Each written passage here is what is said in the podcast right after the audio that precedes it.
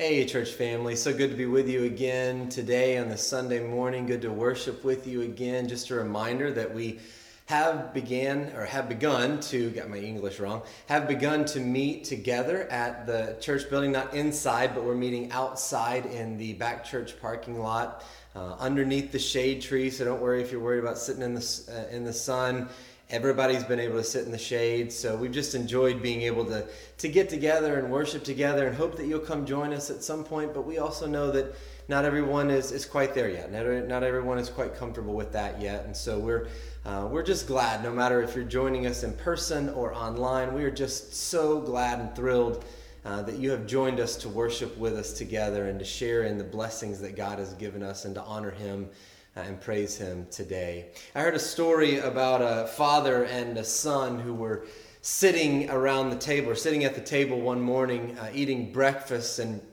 the son was about to head off to school, the dad was about to head off to work, and usually the son would walk to school because it was just around the corner and, and up the street, but this morning he just didn't want to walk to school, and so he asked his dad if he would take him. And, and the dad said, Well, son, it's, it's just around the corner. It's really not far. You walk to school every day. You know, it's just down the street. And I, I really got a lot to do at work. I got to get there early. I got, I got to get some stuff done. And besides, it's in the opposite direction. You're going that way. I'm going this way.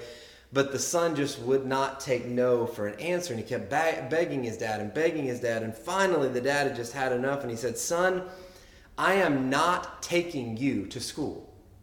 And quite frankly, you should be ashamed of yourself for even asking. I'll have you know that when Abraham Lincoln was your age, he walked to school every day 10 miles. And quickly the son snapped right back and he said, Dad, when Abraham Lincoln was your age, he was president. now, it may not work out all too well when we try to tell someone what they ought to be ashamed of, but I think there is something to be said for encouraging each other when it comes to what we ought not to be ashamed of. And so today, coming off the heels of our Going Viral series that we ended last week, wrapped up last week, and really in many ways flowing out of that series, today we're going to begin a new series entitled Unashamed. And really, it comes out of the words, it flows out of the words of the Apostle Paul in Romans chapter 1, verses 16 and 17, when he says this.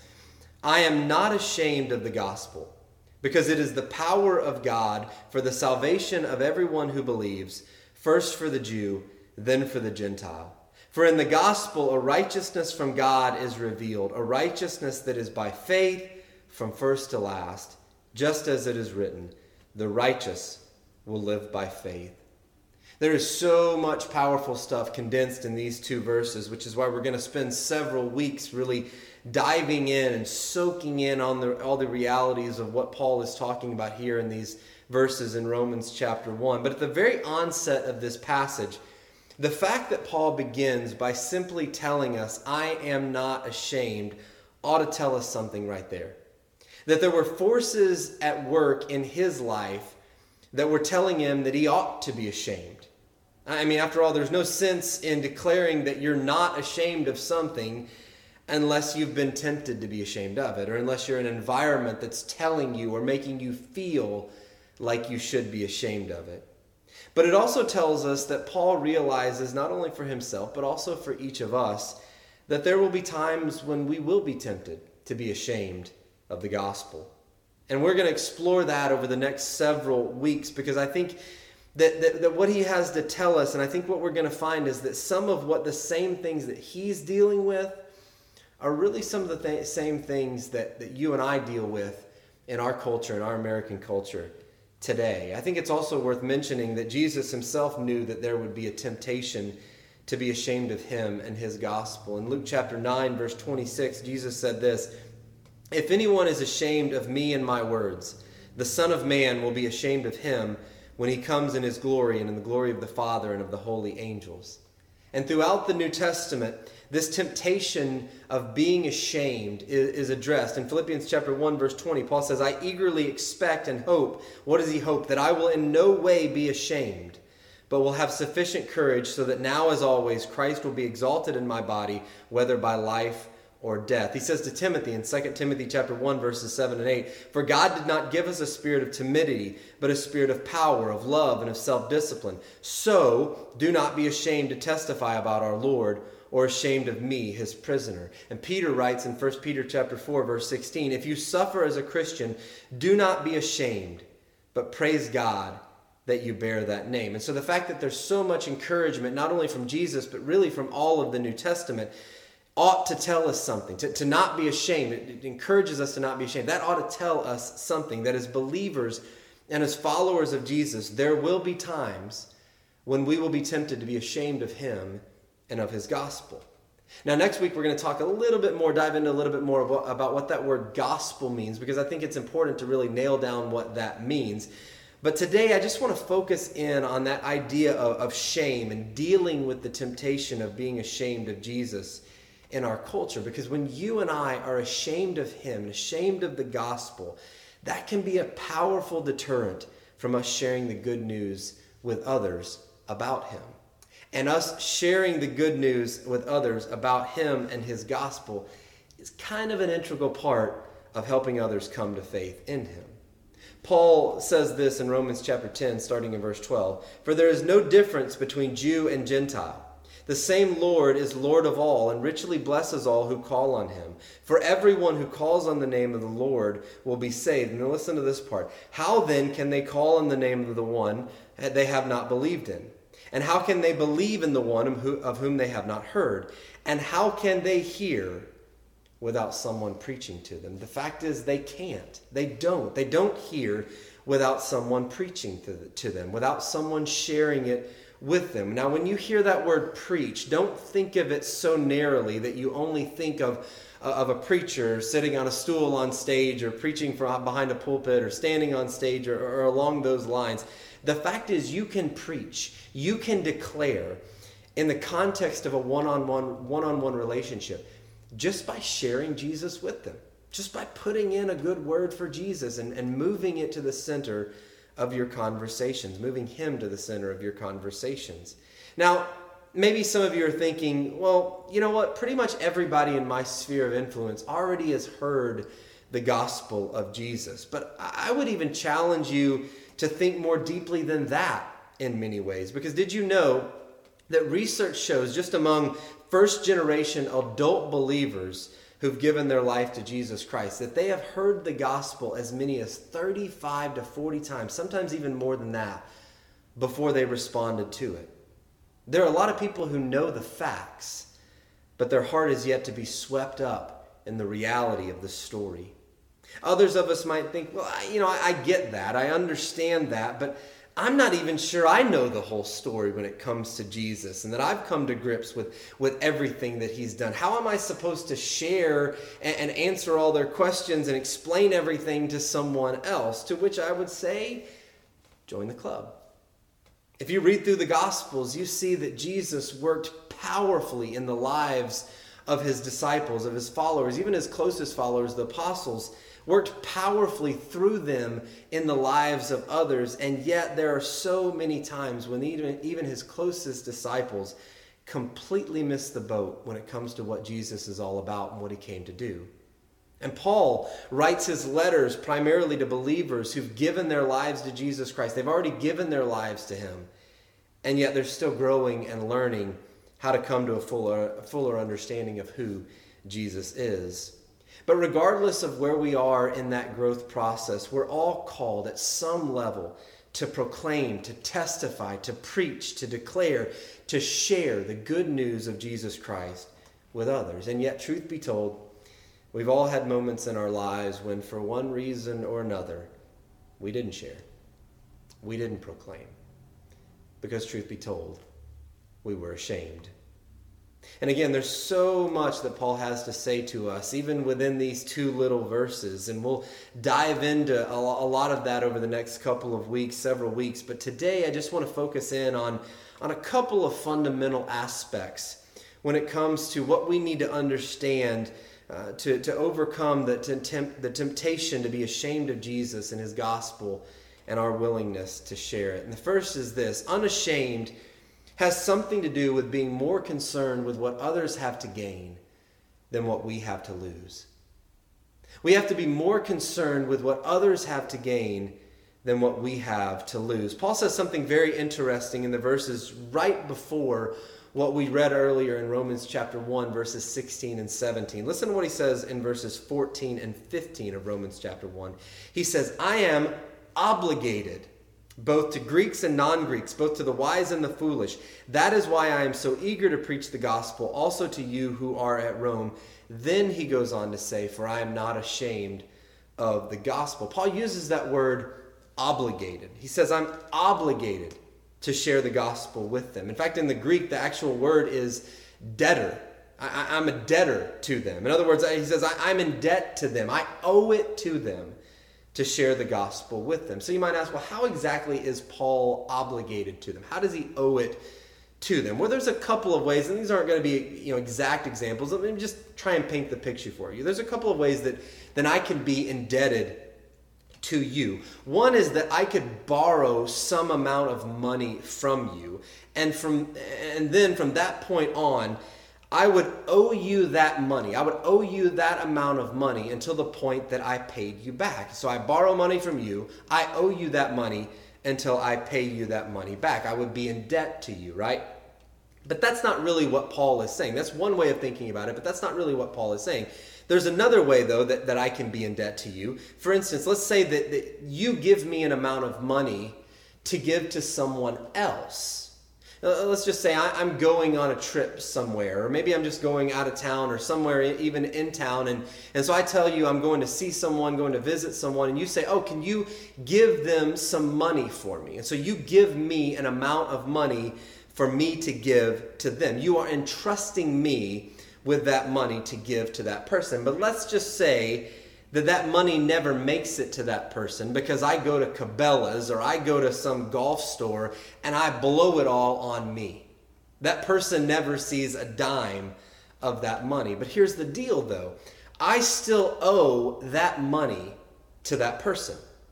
It's been handed by you, by you to me to give to that person. And until I give it to that person, I will continue to be obligated to that person. I got to find the money to replace what I was supposed to give to that person. Now, over and over, again and again in his writings in the New Testament, Paul will speak of us being entrusted, of him being entrusted even, with the gospel of Jesus Christ. The idea being that the gospel isn't meant to stop with me, but it's meant to flow through me.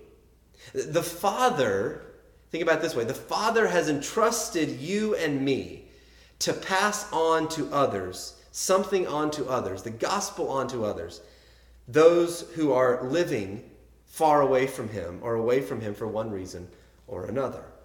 Paul puts it this way in 2 Corinthians chapter 5 starting in verse 17. Therefore if anyone if anyone is in Christ, he is a new creation. The old is gone, the new has come. All this is from God, who reconciled us to himself through Christ, and listen to this part, gave us the ministry of reconciliation. That God was reconciling the world to himself in Christ, not counting men's sins against them. And he has committed to us the message of reconciliation. We are therefore Christ's ambassadors, as though God were making his appeal through us. We implore you on Christ's behalf, be reconciled to God. Here's the deal you can't be reconciled to God through Jesus Christ without also getting the ministry of reconciliation to others. It can't be done. If you've been reconciled to God through Jesus Christ, then you've been given the ministry, the responsibility of sharing the message of Jesus Christ with others so that they can be reconciled to God. The message isn't meant to stop with you, it's meant to flow through you. And so, just like Paul, we have an obligation. We owe it to others, whether they realize what God has done for them and how much He loves them or not. We owe it to them to share it with them because we know what God has done for us. About 20 or so years ago, Mercedes developed a car body that was designed to absorb the impact of a collision of 60 miles an hour or more, to absorb that impact by as much as 50% or more. But they decided not to put a patent on it and in fact invited other companies to come in and copy their design. Of course, they made a commercial talking about how great they were and how they didn't put a patent on it. But the closing tagline of the commercial, I, I think, is, is so good and so pertinent for us. Here's what it said the closing tagline of the commercial Because some things in life are too important not to share. Because some things in life are too important not to share. Now let's go even bigger than that, take it even further than that. If the gospel really is what Paul says it is, if it's really the power of God for the salvation of everyone who believes, then that implies that everyone who has yet to believe is not in good shape. You know, certainly all of the focus lately in our world and in our country has been on the coronavirus pandemic. I mean, it's all over the news. It's been over the news. It's anything. It's the only thing anyone ever talks about, right? But an even more pressing issue than that is that there are there is a world full of people who are spiritually sick and dying. And I don't want to diminish the reality of what's happening in, in, the midst of this corona pandemic, but the reality is there's an even more pressing need because there are people who are spiritually sick and dying in our world all around us, whether they realize it or not. And you and I and other believers in this world have something that they need. And our Father has entrusted us with something to share with others who are a long way off from Him. And don't you think we owe it to them to try and share it with them? Because what they have to gain far outweighs anything that we have to lose. I don't know how many of you are familiar with the names Penn and Teller. I've told you this story before, uh, but they are a comedy and uh, magic act. They're a really good act. They're pretty clever, pretty funny. But specifically for the context of our story, Penn is a noted atheist. One of the, the guys, Penn, of Penn and Teller, he is a noted and, and outspoken atheist. And several years ago, Penn posted a video in his blog telling the story of an exchange that he had after one of his shows with this Christian man who attempted to share the message of Jesus Christ with him. And Penn in this video speaks very highly of the man. He talks about how complimentary he was, tells about how the guy handed him a Bible and, and simply wanted to just reach out and share Jesus with him. He wasn't crazy, he wasn't insane, he just wanted to share Jesus with Penn. He just happened to be sharing Jesus with a pretty famous person. But again, Penn spoke very highly of this man. In fact, in the video, Penn talks about how wonderful it was what this man did. But here's what I want to share with you about what Penn says about this guy. And again, Penn, this noted atheist, outspoken even atheist, said these words. He said, I've always said that I don't respect someone who doesn't share what they believe. If you believe that there is a heaven and a hell, and people could be going to hell or not getting eternal life, and you think that it's not really worth telling them because it would make things socially awkward, how much do you have to hate somebody not to share that with them? How much do you have to hate somebody to believe that everlasting life is possible and not tell them that? If I believe that a truck was coming at you, even if you don't believe it, there's a certain point where I would just tackle you. I love that. And this is more important than that. And this guy, he was polite and honest and sane, and he cared enough about me to share that with me and to give me a Bible. Penn goes on to say, Now I know there's no God. And one polite person living his life right doesn't change that. But I'll tell you what, that was a really, really good man who gave me that book.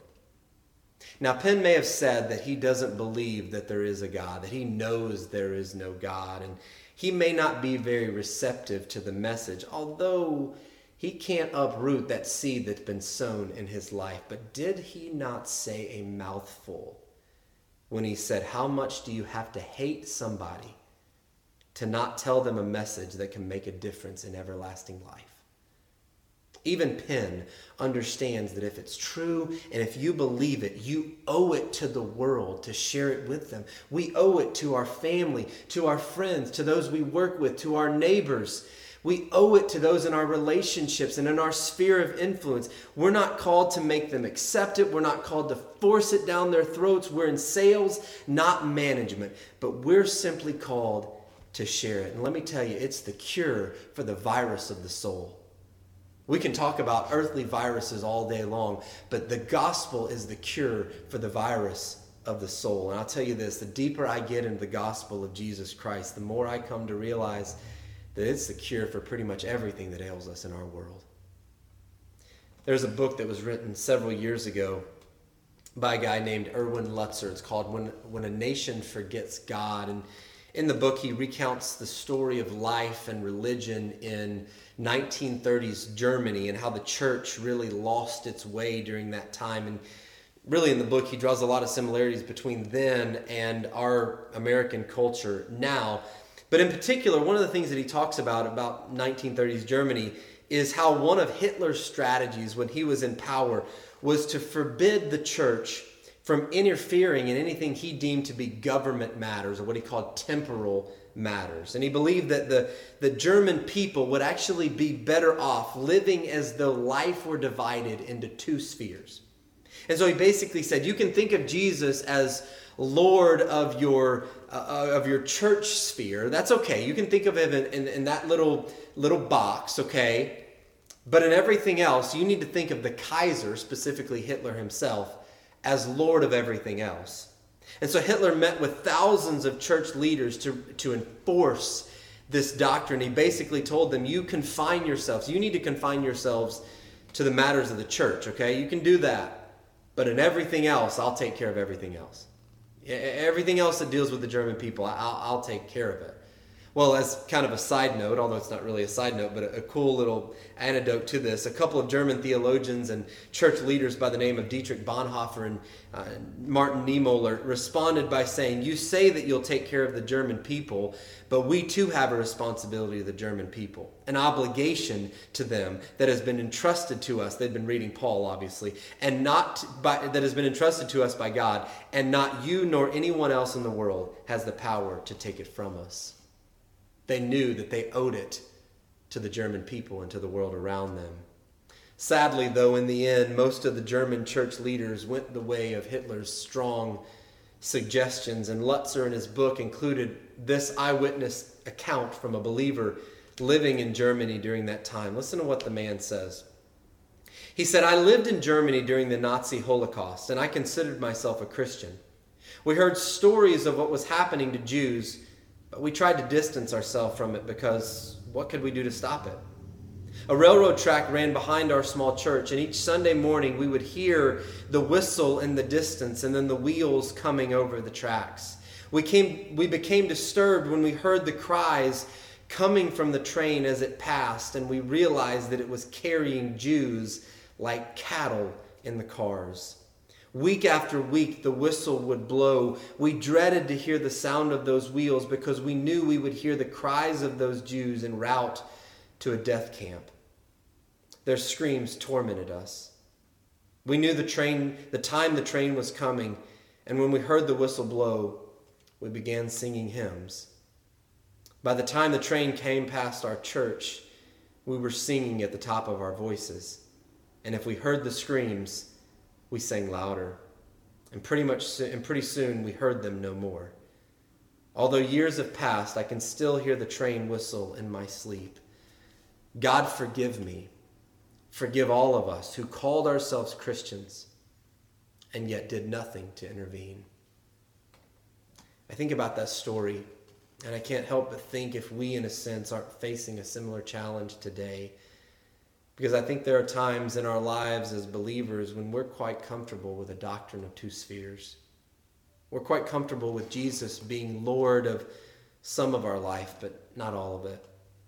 We're quite comfortable with being much more public about our faith within church walls or in church gatherings where Jesus is Lord than we are outside church walls and church gatherings where there are other lords.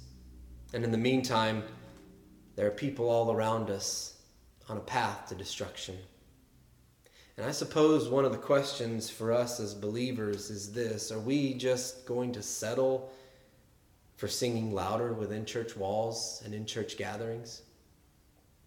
Or are we going to do something that transcends singing louder and seek to have Jesus move more and more to the center of our lives and our conversations with those around us. Now, I'm not knocking singing louder within church walls or in church gatherings because a lot of times our praise and our worship it can be it can be evangelistic in and of itself but are we just going to settle for that or are we going to do something that transcends these walls and these gatherings and seek to have Jesus move more and more to the center of our lives, to move more and more to the center of our conversations with those that we're in relationship with, because they have so much more to gain than we have to lose.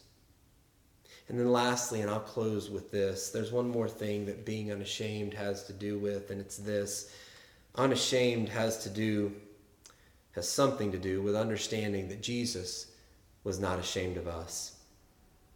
I hope you never forget that Jesus was not ashamed of you, but that he was crucified for you, taking on the shame of your sin and my sin, and embracing the full humiliation of the cross for you and for me.